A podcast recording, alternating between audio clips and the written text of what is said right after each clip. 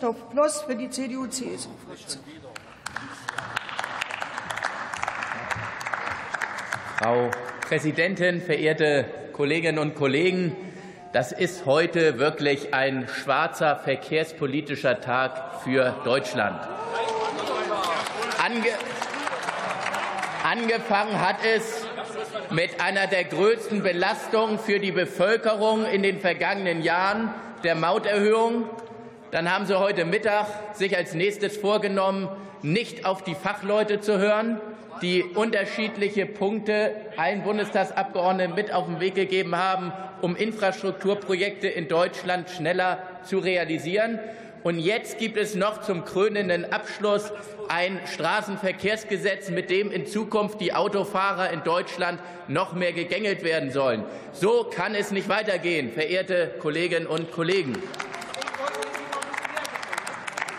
Und jeder, der gerade in den Großstädten in Deutschland in Zukunft im Stau steht, der kann an die Ampelkoalition denken, der kann sich bei Olaf Scholz und seinen Ministern bedanken, denn mit diesem Gesetz sorgen sie dafür, dass die sowieso schon angespannte Verkehrslage in vielen Großstädten sich in Zukunft weiter verschärfen wird.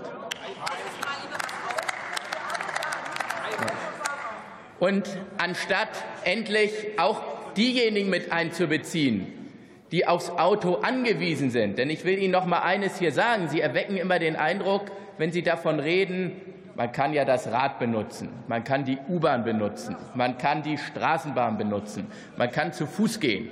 Das trifft sicherlich für sehr, sehr viele in den Großstädten auch zu.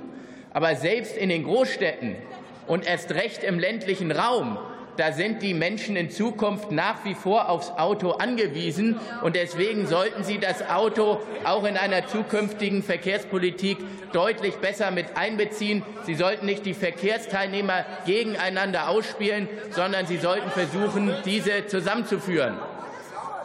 Und, und dann will ich noch mal auf einen Punkt eingehen bei diesem Gesetz, der bisher leider noch nicht zur Sprache gekommen ist. Gerade in den Großstädten in Deutschland.